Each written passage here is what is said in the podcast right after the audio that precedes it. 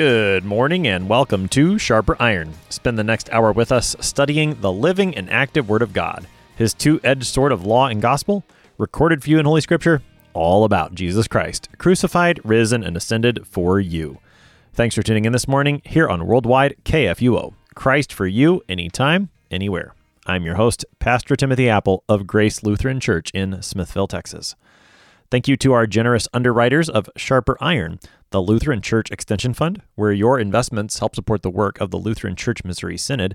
Visit lcef.org for more information. And Luther Classical College, a college for Lutherans by Lutherans, opening in fall 2025. Learn more at lutherclassical.org. On this Wednesday, July 13th, we are studying Psalm 24. The Lord calls his people to worship him as the creator of all things the King of Glory.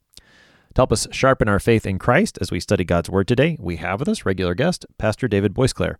Pastor Boisclair serves at Bethesda and Faith Lutheran Churches in North St. Louis County, Missouri. Pastor Boisclair, welcome back to Sharper Iron. Oh, it's great to be here to uh, wield the sword of the Spirit sh- fully sharpened. God be praised. Pastor Boisclair, we have Psalm 24 before us today. What should we know as we prepare to look at this psalm? What's some background information, any helpful context that'll help us with these words?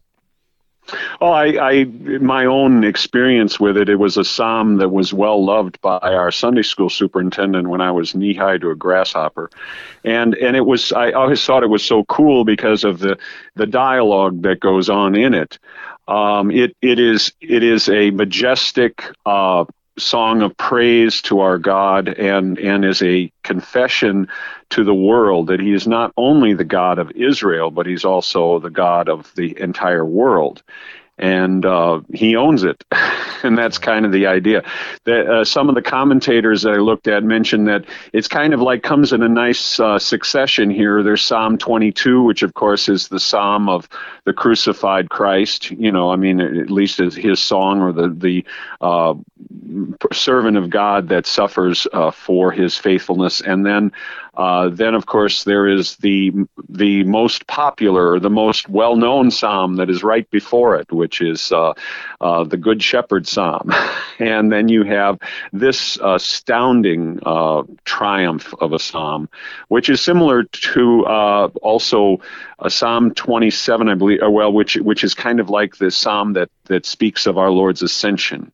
So, the, and this is basically it's connected, at least by conservative commentators, with the uh, the action of of David the king to bring the Ark of the Covenant into uh, the city of Jerusalem uh, from uh, Obed Edom, and uh, so it's kind of like uh, the, it, it, may be a liturgical uh, uh, liturgy or a liturgy that is spoken as as the ark is brought into the city and into its resting place at the time, which they set up a, a tabernacle in in Jerusalem, and then of course Solomon built the temple.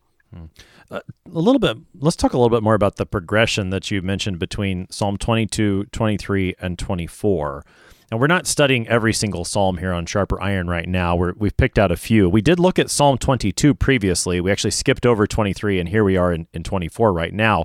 But i think psalm 23 is well known such that we, we all have an idea of, of what's there the good shepherd dwelling in his house forever and just so that I and I know that you know you don't always see necessarily a progression from one psalm to the next, but we did talk about with Psalm 22 how that you do see a bit of a progression from you know the great suffering, the passion of our Lord there in Psalm 22, the resurrection that's certainly inherent toward the end, and then into the the leading and guiding you know, through the valley of the shadow and death into the house of the Lord forever in Psalm 23. And so now then like this is kind of the ascension psalm. Is that kind of the, the progression that we're talking about?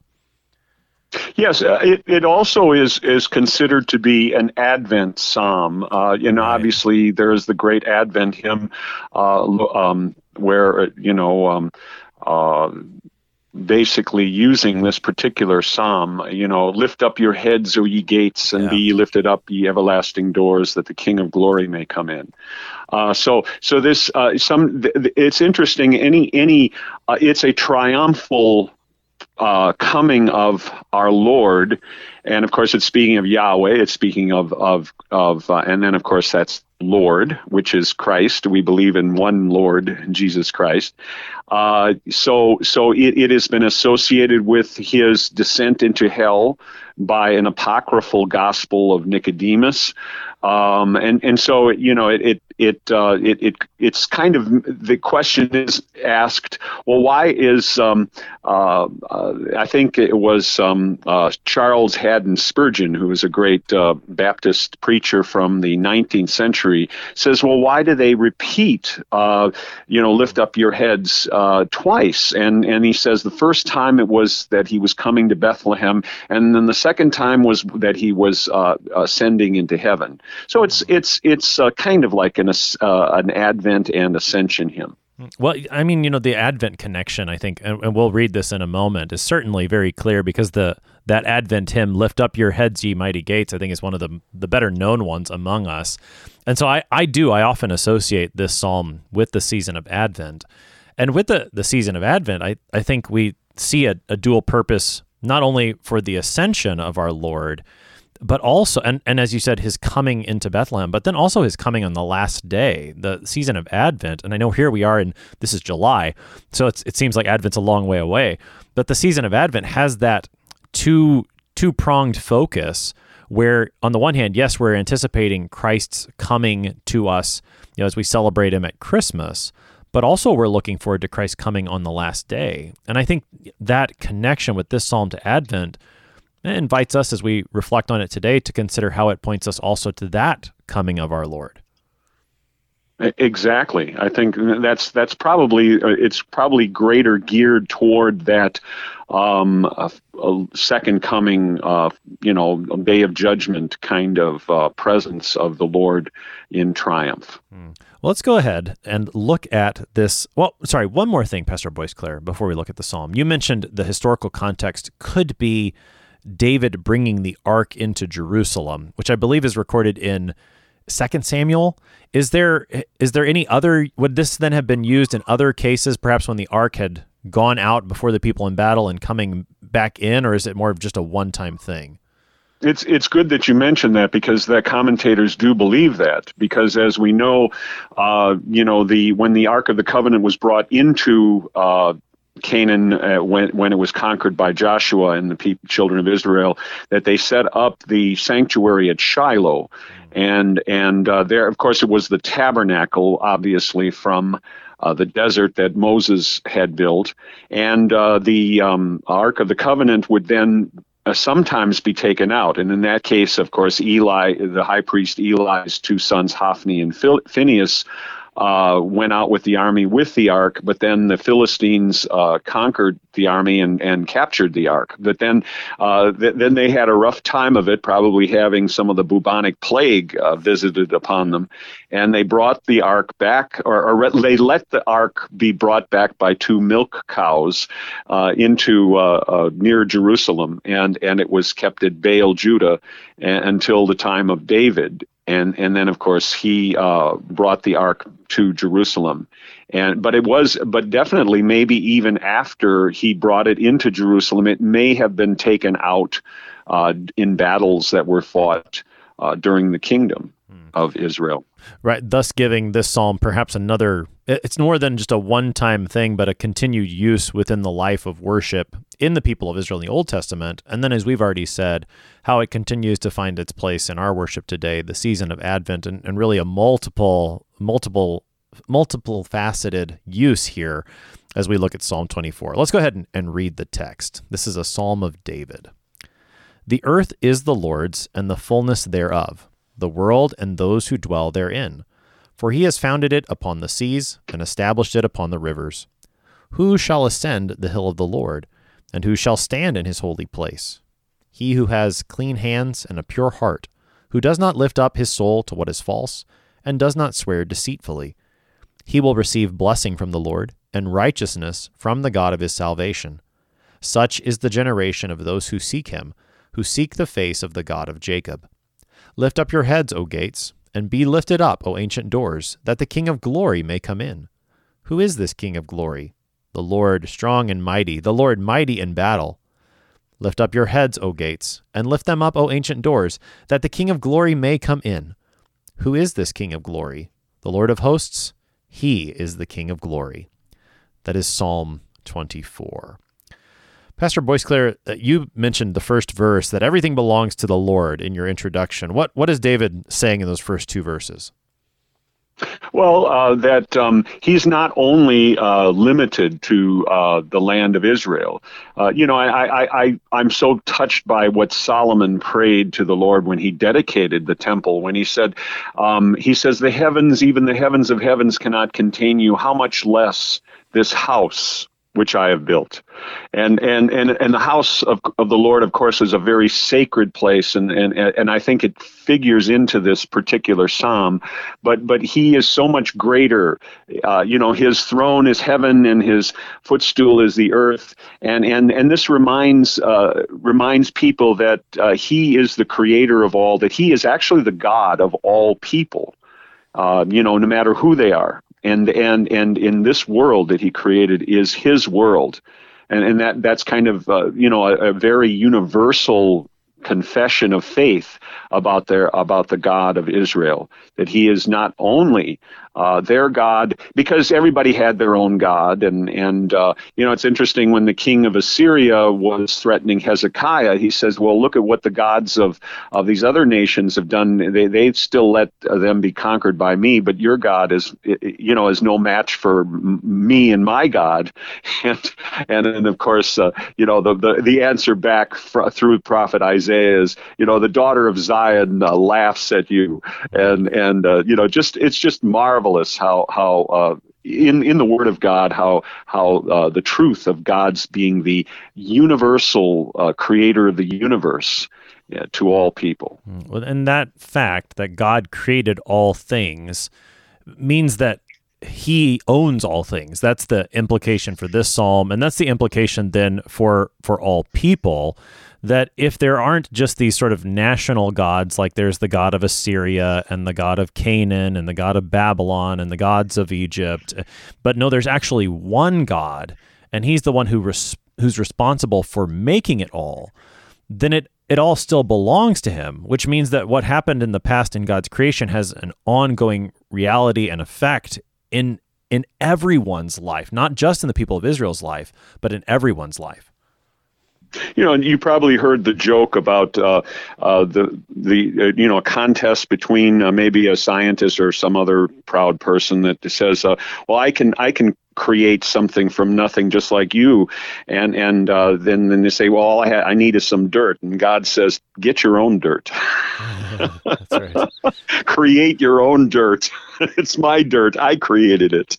That's right. That's right. Well, this is, I mean, this is an important point, and it's it's often a, a very important aspect of the Christian confession, particularly in the the face of a pagan religion or, or one who would not recognize any truth to the scriptures, is that the one true God has revealed Himself in the fact that He did create everything, and the fact that He did create everything, including you. Means that there's there's this relationship between you and him that somehow you got to deal with. And I mean, I think of some of the the sermons that get preached in the book of Acts. We recently studied there in on here on Sharper Iron, and and Paul in Acts 17 in Athens, and earlier in I believe Lystra. You know, he makes this point that look, everything around you, you see, it's made by the one true God let me tell you more about him. I think of even the, the prophet Jonah when he's on the, the boat headed the wrong way. This is the confession that he gives to those sailors is that I worship the God who made all of this. And this is a this is a key point for still for our Christian confession today. Uh, yeah, and, and, and in looking in jo- at Jonah as well, it's interesting that, that there's, you know, in the commentary on this psalm, you know, they mention the uh, Jonah chapter 2, where he uh, is praying like a, a, uh, a, psalm to, to the Lord. It's out in, this, in the middle of the sea. I mean, the the uh, the Israelites uh, were afraid of the sea. That that was that caused great deal of, of, fear to them. In the new heavens and the new earth that's mentioned in Revelation, it says there will be no longer any sea. But you have Jonah confessing, "The Lord made this sea too, even though we don't like it." That's right. Well, and, and here in Psalm 24, David speaks of the Lord founding the world upon the seas and upon the rivers. That, that even here within the bounds of this creation, As he says elsewhere, he's the one that sets the limits to the sea. And the land that, you know, the world that he created doesn't sort of sink down into the depths apart from his control, but he actually establishes his creation, even upon those elements that might seem uncontrollable or chaotic to us.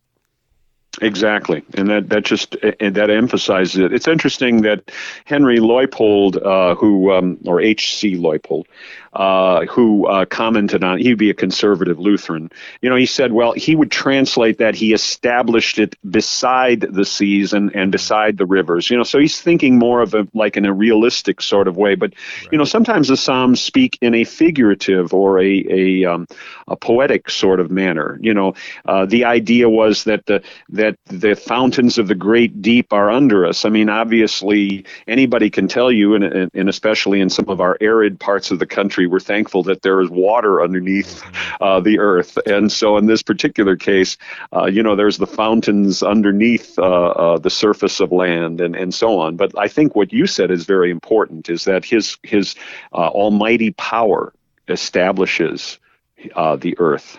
Hmm. Now, you were mentioning to me before we started this conversation that Paul quotes from Psalm 24 in 1 Corinthians. How does Paul make use of this passage? What's the application he draws? Well, uh, at that time, uh, the situation was in the in ancient Rome. Um, the uh, uh the Romans used to sacrifice an enormous amount of of livestock. Uh, they they they sa- sacrificed like thousands of animals at a time. Well, of course, even in if you look at the the uh, Jewish, of course, practice in, in, in Israel in the first century too. They they they sacrificed a lot, and, so you you just kill all of these all of these cat heads of cattle, and then you well you didn't want to put it to waste, so you put it in the meat market. And so he's uh, when in St. Paul's uh, first letter to the Corinthians, uh, he he says that you know the, the problem with it is is that this food or this uh, uh, this uh, beef that was slaughtered was offered to an idol. And uh, and and in, and in 1 Corinthians 10, uh, verse 20, beginning verse 25, it says, "Eat whatever is sold in the meat market without raising any question on the ground of conscience." In other words, and then it goes on. Then he quotes from the Psalm, "For the earth is the Lord's and the fullness thereof." So, in other words, it's all God's uh, creation. Uh, the cattle from a thousand hills, as another psalm puts it. If any, if one of the unbelievers invites you to dinner and you are disposed to go, eat whatever is set before you without raising any question on the ground of conscience. But if someone says to you, This has been offered to in sacrifice, then do not eat it for the sake of the one who informed you and, and for the sake of conscience. I do not mean your conscience, but his. For why should my liberty be determined by someone else's conscience? And, and, and, and so, in, in other words, the whole point of this is that it is sanctified by the word and prayer. And, and what's interesting is that uh, even the rabbis considered this particular psalm a psalm for the prayer before one would eat. Hmm. And and so in that particular case is is the apostle Paul says, you know, this this this uh, uh, meat w- was created by God and and you know but but i mean if, if somebody's conscience is snarled up on it then perhaps uh, you would refrain from eating it mm. But the point that he makes in bringing up Psalm 24 would be that the fact that it was sacrificed to an idol doesn't change the fact whose cattle it was, whose meat it is, and who's the one giving it to you, because the idol in reality is nothing, which is certainly a theme we see elsewhere in the Psalms. And, and so Paul Paul uses the psalm to make that point before he does go on to bring up the matter of the neighbor's conscience because that's what that's what really is going to end up determining the way the Christian acts in that setting. But at least for our purposes primarily to see that that Paul makes the point look even if there is an idol who's claiming this meat as his own he's nothing and so it actually belongs to the true God uh, and this I mean that really I think informs how we think of this in Psalm 24 that when we see see the earth is the Lord's and the fullness thereof, this is God not only laying claim to everything that there is, including you and me, but it's also Him laying claim to being the only true God. Exactly, and I think that's the that's that's the point that he makes. Uh, you know, it's kind of it, it's rather interesting that that like he, uh, in Sharper Iron was looking at the uh, Book of Acts because they dealt with that whole issue uh, after the Apostolic Council in uh, uh, Acts 15. they say, you know, as a matter of witness, not as a matter of uh, not as a matter of something that they lay down for uh, time and eternity. You know, refrain from things that are strangled or th- uh, you know uh, blood, and from things that are strangled, in order for you to uh, you know the idea there is to to heighten their witness uh, to those who are Jewish. You know, in in that particular case. Hmm. Now, I I often think of these first two verses of Psalm twenty four in connection to what Jesus says, I believe it's to the Pharisees in the Gospels during Holy Week. They challenge him about paying taxes to Caesar. And Jesus responds with very famous words where he says, you know, render to Caesar what is Caesar's and to God what is God's. And, and we often, you know, reflect on that verse when it comes to our relationship to government. But in the second half of that verse where Jesus says, render to God what is God's, I think Psalm 24 has often been one of my go to verses to consider what that part means. That when I'm thinking about what am I going to render to God and what belongs to Him, well, ultimately it all belongs to Him. And so when, when Jesus speaks those words, yes, there is application to how we act under civil government, but there's an even broader application to what it means to live as a Christian in, in every single aspect of my life. Oh, absolutely, and and as we see, we will see that in in in just the verses that come right after this. Mm. So we've got the first two verses. Then David has very clearly established who is the creator of all things, who is the owner of all things. I suppose we should also say who is the preserver of all things. You know, Christians do not believe in a, a the God of the deists who sort of winds the clock and lets it go the fact that God creates it all and owns it all also means that he preserves it all, which is a, a doctrine that we shouldn't forget and a doctrine I think that, that provides us great comfort to know that God is still quite active within his creation. Oh, absolutely, and and uh, and and I think that's uh, yeah. Deism, of course, is kind of like the idea God doesn't want to be bothered. You know, if you ever if you ever hear anybody say to you, "Well, God has more important things to think think about," well, he he concerns himself with the number of hairs on every in, human being's head and and every little sparrow that falls. He's concerned about that too. That's right. That's right. So we've David has established that that the Lord is the creator, owner and preserver of all things. And then the question turns to who shall ascend the hill of the Lord? Who shall stand in his holy place? What are what are these two questions I suppose in parallel that David is asking here? Yes. Uh, so, so who may approach God? Um, you know, obviously, in the Old Testament, they wanted to emphasize the fact that sin would would separate, put a separation between God and His people, as Isaiah says. Uh, in this particular case, you know, uh, who can uh, dare to come uh, to the the mountain of, of his sanctuary or come into his sanctuary?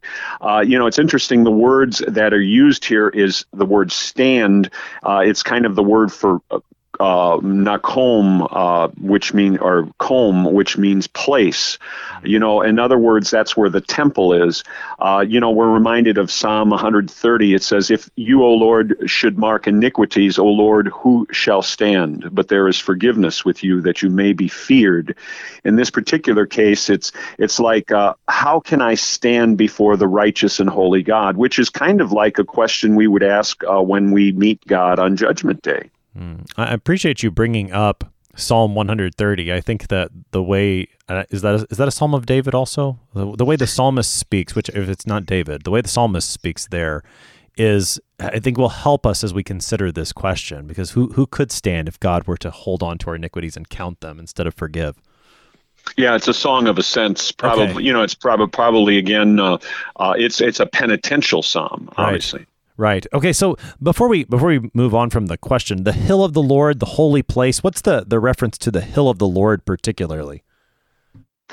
Um, you know, uh, uh, perhaps this would be where they, you know, they want to try to connect this. Or they see this that David composed this, or it was composed uh, at when when uh, the ark was first brought into Jerusalem. So there was, um, you know, at, at, a, at a in a high place. Uh, I wonder if it could have been the uh, threshing floor of Araunah or Ornan in. Um, uh, in Chronicles, of course, and, and I know I there's a brother pastor that disputed this, but it says that it was the place where um, um, where Abraham offered Isaac. Uh, it was the the land of, in the land of Moriah. Uh, and and so you know this place has has quite a quite an astounding uh, pedigree in terms of its uh, connection with with what is holy. So in in other words, where where God has put His name, or where God uh, you know, in, in other words, like we could think even in in our own sanctuaries, you know, how can we stand before God? Uh, and so our first reaction, of course, is to confess our sins, mm. and and and and that is what that does. The other the other point is is who is is able to do this? Well, guess what? There is only one, Jesus. He was the one that's able to stand before the Lord and, uh, you know, and proclaim the righteousness of, of the people that receive his righteousness. Right. That that's right. I, these questions, you know, who shall ascend the hill of the Lord? Who shall stand in his holy place? The idea of, of going up before God certainly is a very prominent theme within the Old Testament. You think about Moses going up before God or Elijah going up a mountain later to, to be with God. And and who shall go up to the Lord's eventually temple on Mount Zion? That's kind of the, the question that we've got and the question we're going to wrestle with. And and you've already given us the key is that this can only happen through Jesus Christ. So we're going to see how that works out in the language of Psalm 24. We're going to do that on the other side of the break. You're listening to Sharper Iron here on KFUO, looking at Psalm 24 with Pastor David Boisclair. We'll be right back. Please stick around.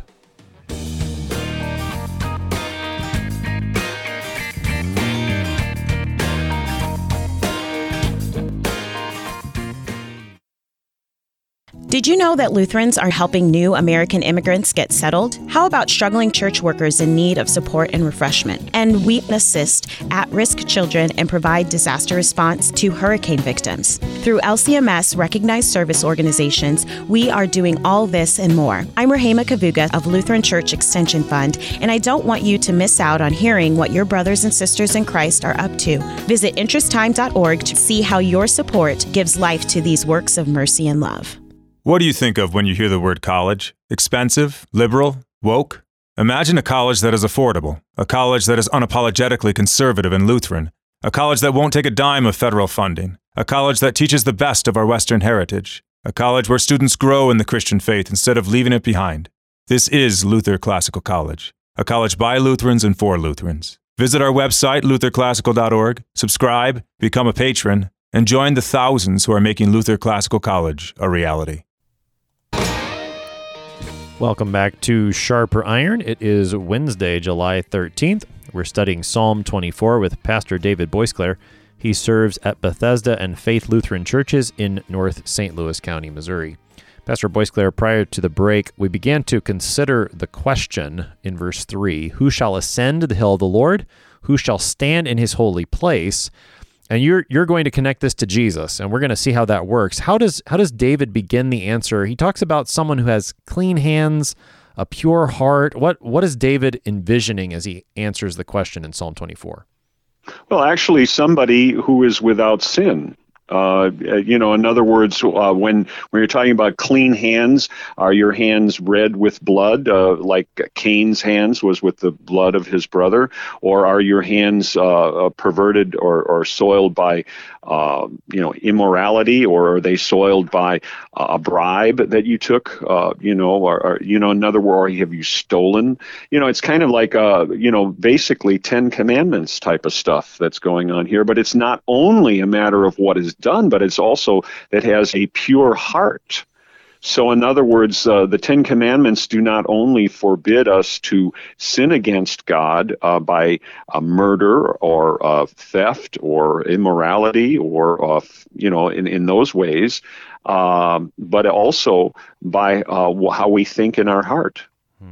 So we, we have within those two answers, clean hands and a pure heart, we have the totality of the commandments, though perhaps in a, a reverse order in terms of the tables, we could think of the clean hands as one who has kept the second table of the law, the keeping your or loving your neighbor as yourself, and then the pure heart, that would be the first table of the law, loving the Lord your God with all that you are. This is the the one who who does this he is the one who gets to ascend the hill of the Lord. And then, and then after that, of course, you have first table where, where it's that you uh, lift up your soul to what is false, uh, as as commentators point out that that refers to idols. Uh, so, so in other words, you have not committed idolatry, uh, you know, because it it is. Uh, but again, it, it, could also refer to uh, the eighth commandment: "Thou shalt not." You know, we shouldn't lie, or we shouldn't, uh, uh, you know, put a fraud on anything, which is like the ninth commandment. you know, we do not seek to get our neighbor's house or obtain it by a show of right, which is fraud you know so that that's that, there's all of that that goes that's in play there. Uh, and and um, does not swear deceitfully. That that of course is the second commandment. Hmm. right. I've, I've always connected the does not lift up his soul to what is false to idolatry. I think it, and that that ties in with what we were talking about with the first two verses of this psalm where david sets out very clearly who the true god is what he's done and now as he he begins to think about the one who will ascend to him well, it's not going to be an idolater, but it must be one who who worships the true God alone. Yes, and and um, uh, the thing is, it's only Christians, only people that worship the true God by uh, being uh, reborn by the power of the Holy Spirit through holy baptism, that are those that are able to even make a beginning in doing this. And of course, in verse five, I think if we look at that, we will see uh, maybe more in detail what goes on. Well, before we move to verse five, just that language of of lifting up his soul in in approaching, you know, the true God. I'm not going to lift my soul up to an idol. Rather, and this is the language actually Psalm 25 begins with, to you, O Lord, to Yahweh, to the true God, I will lift up my soul. I, mm. I think hmm. maybe there's a, a bit of an echo here to the way the preface to the service of the sacrament begins. You know, lift up your hearts. We lift them up unto the Lord. Uh, perhaps there's a an echo of, of Psalm 24 in a little, I mean, a, to a degree. This oh, yeah. idea of, go ahead. Oh, most most assuredly. I, I, I think to you, Yahweh, I lift up my soul. I mean, it's and then and that's basically what goes on in the liturgy. You know, we are, you know, God's, uh, you know, the people say, uh, you know, the the pastor says, "The Lord be with you," and then they say, "And with your spirit." So you know, the Lord has put you into that office. Now carry out your duty, buddy.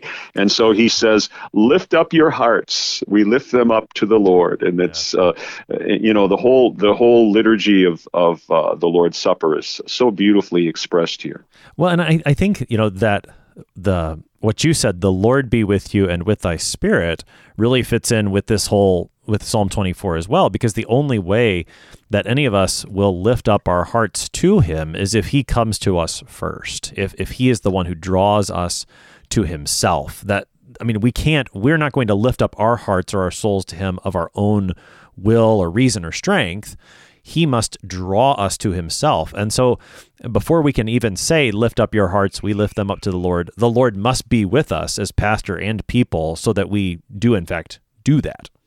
Oh yes, most most assuredly, and that yeah, we love him because he first loved us, and and uh, the, and he we say back to him what he says to us. You know, like your children, uh, you know, you teach them, uh, and and they say back to dad and mom what what dad and mom have said to them. That's right. That's right. So into verse five, then this one who has clean hands and a pure heart, who is not participating in idolatry, he receives this promise, blessing from the Lord and righteousness from the God of his salvation. What is what is David saying there?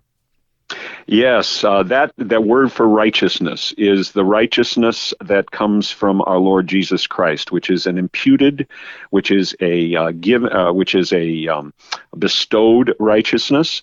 Uh, so, so the blessing of the Lord is the forgiveness of sins and the righteousness of our Lord and Savior Jesus Christ. Now, of course, uh, uh commentators will say, well, if we look at it more strictly, it's like vindication. Vindicate me, O God, and plead my cause against an ungodly nation. And in this case, of course, it, it, it I think the the tzedek, uh, which is righteous, uh, is is the idea here because everything you know we we always look at God's word through Christ glasses.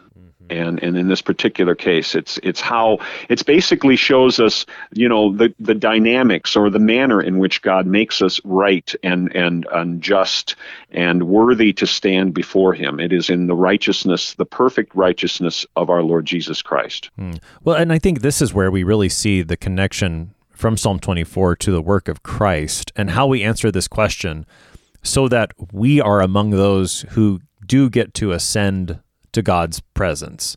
So, I mean, when I look at my life and my thoughts, when I look at my own hands and heart, I don't see cleanliness or purity.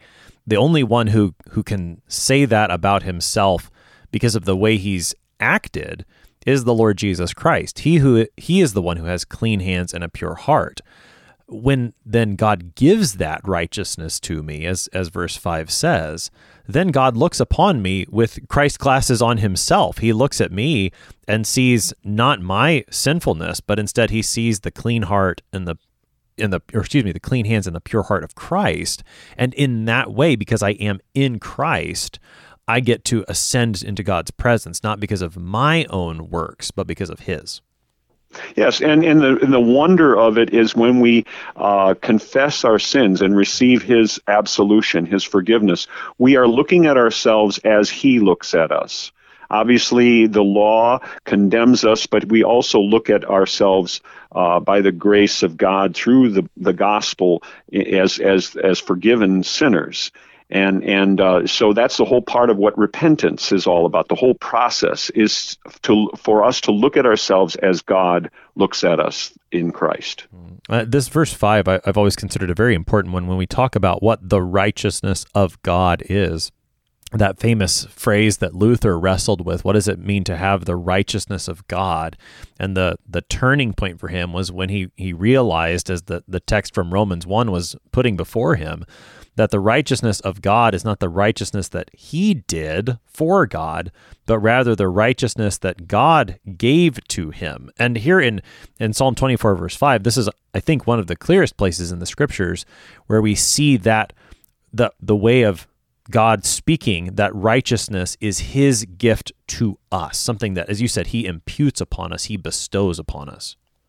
Yeah, and I think it can be like in the song of uh, of the St. Louis Seminary. His strong word bespeaks us righteous, uh, bright with uh, His own holiness or Thine own holiness. It's a it's addressed to our Lord Jesus. You know, Your strong word bespeaks us righteous. Uh, the the whole called minister of Christ says, "I forgive you all your sins in the stead and by the command of my Lord Jesus Christ."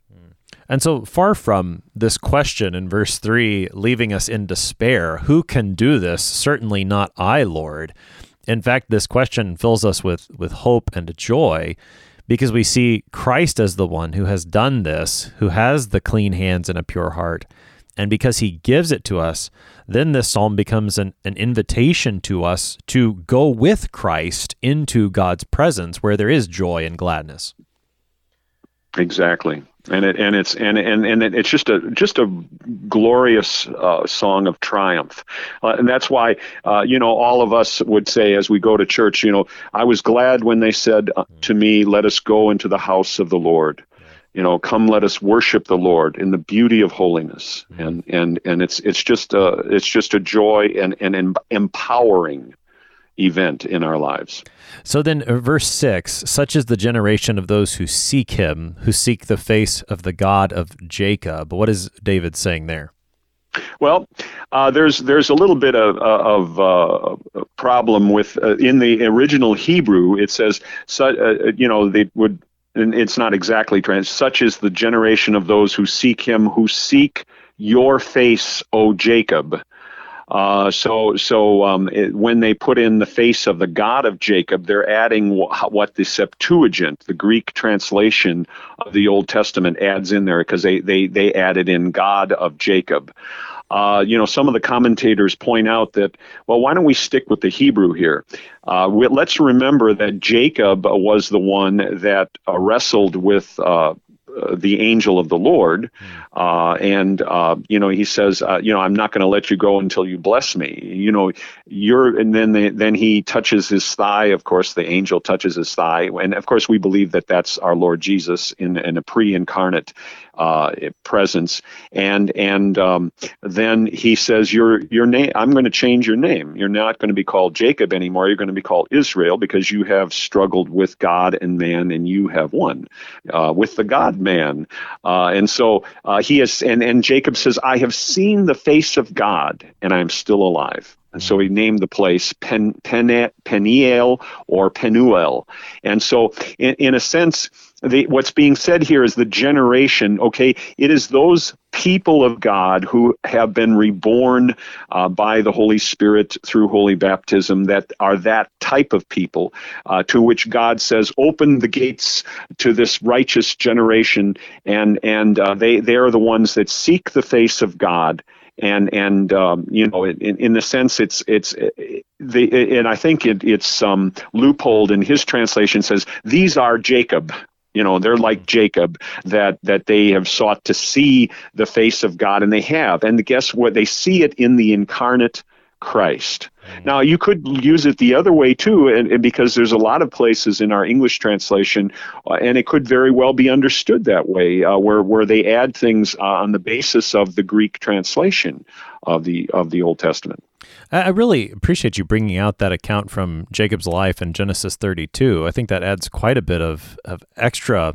imagery to this psalm that we should pick up that the way that Jacob saw the Lord, so we do in seeing Christ. The other thing that, that stands out to me, just by the use of Jacob's name, as say opposed to Israel, you know, instead of the God of Israel, you have the God of Jacob. Jacob being the name he had before the Lord changed it to Israel the the name Jacob means cheater essentially. And when you look at, yeah. at Jacob's life, especially before that encounter with the pre-incarnate Christ in Genesis 32, you see just how often he he lived up to that name. And and so it's striking that right after you hear who's the one who's going to ascend to the hill of the Lord, it's the one with pure hands and a and a, a pure heart and clean hands and and the one I mean that's the guy but then who's the first name you get? Well it's Jacob. And and so yeah. I mean if ever there was someone who had imputed righteousness Jacob's up near the top of the list. I, that's a fantastic thing I think. Yeah and, and you know I just love Jacob's confession. I am not worthy of the least of all your mercies and all the truth you have shown to your servant. So that was a most certainly a humble, forgiven sinner and and and and somebody that is of the generation of those that uh, seek the face of God. Hmm. So and and then I don't know, Pastor Pastor Boyce you want to take a stab at the word Selah there? Ah, yes, that means to kind of.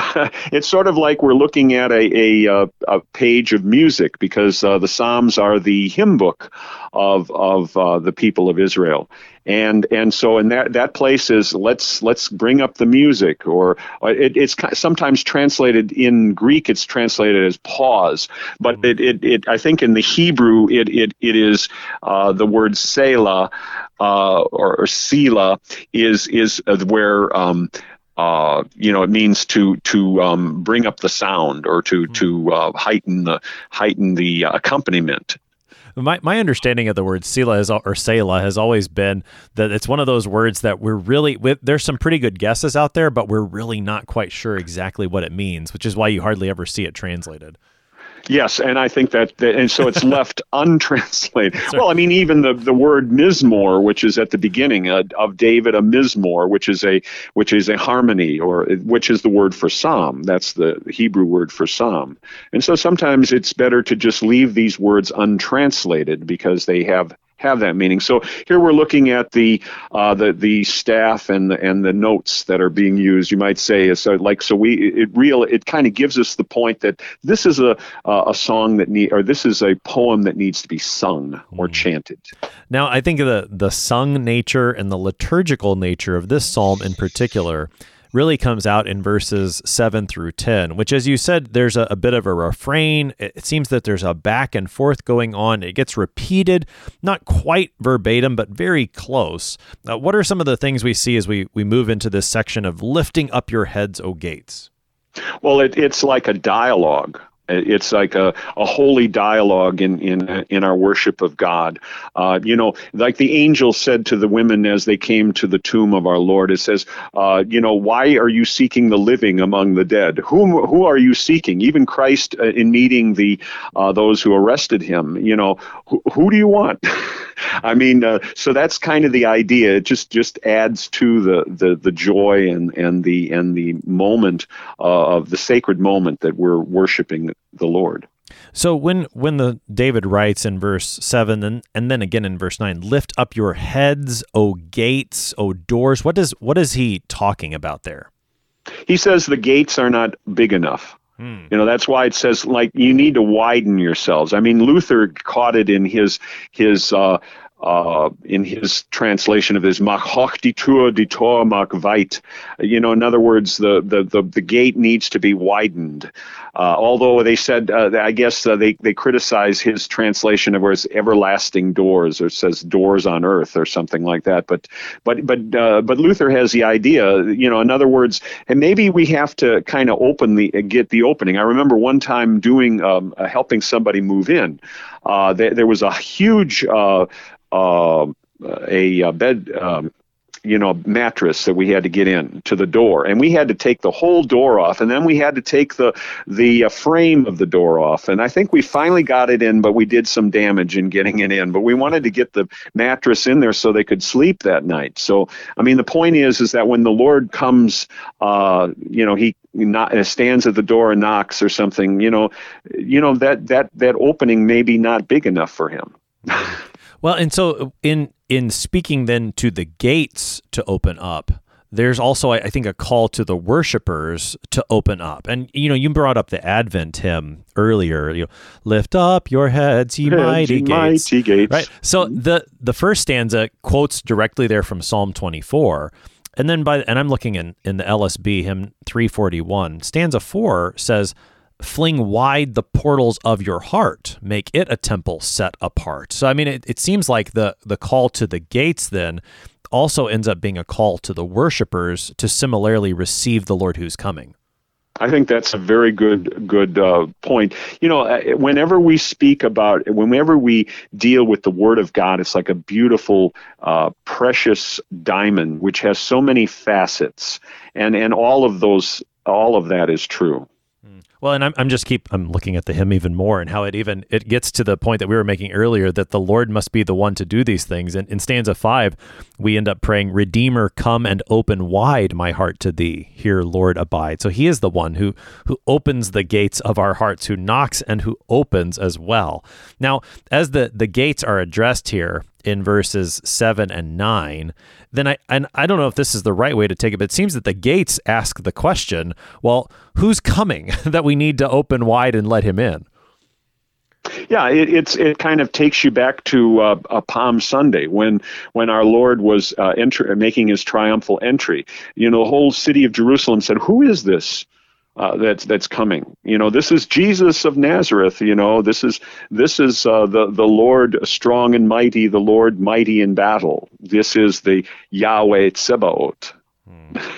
So what is what is that term? You you just threw some Hebrew out there for us, Pastor Boisclair. Yeah. What what does that mean?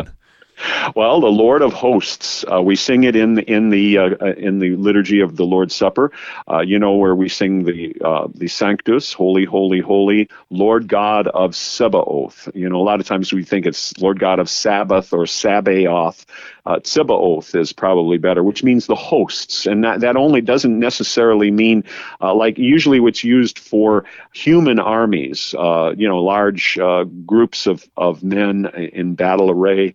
Uh, but in this case, of course, the holy angels and the stars and all of the uh, all of the uh, different array of, of powers that God can marshal at His command. Uh, what's the what's the importance of recognizing this, that God is the God of, of hosts or the God of armies? Why is I mean we see this more often in the scriptures than we probably realize sometimes. Why is this an important designation for God? Well, it's comforting, isn't it? Uh, you know, in the case of, uh, I think it was Elisha and his servant.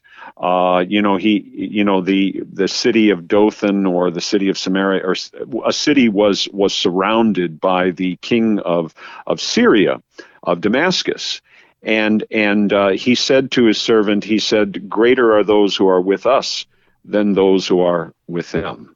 And, and so then he prayed to the Lord that the servant might uh, be able to see. And he saw surrounding the hosts or the armies of the king of Damascus uh, the, the fiery uh, angels of God that were surrounding them, the, the hosts and the armies that are God's uh, beck and call, but also the fact that there, there, that's our side.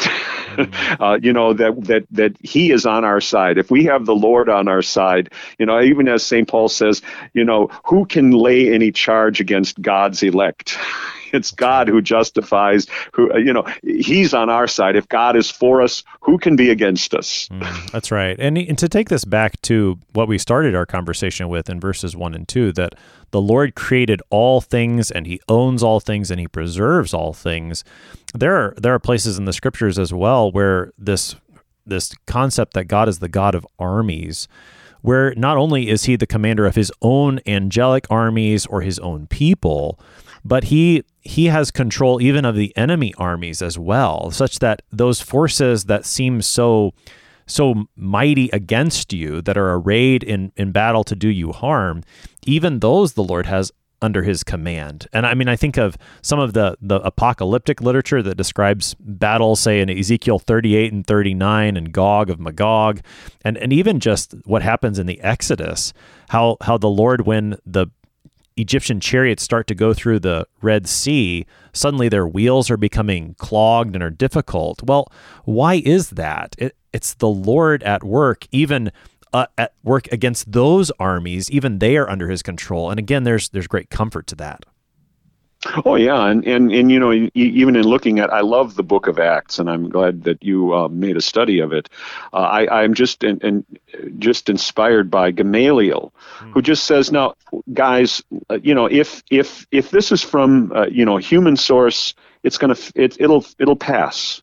You know, like like a lot of things that happen in our day and age, are things that pass. But if it's from God, you will not be able to stop it and, and if you fight against it, you're fighting against God himself. And and so and, and like but of course uh, the apostle paul says maybe maybe we uh, you know kind of need to know what we're up against. Uh, we're against the principalities and powers the spiritual wickedness in the heavenly realms you know in in uh, ephesians where he says about taking on the whole armor of god.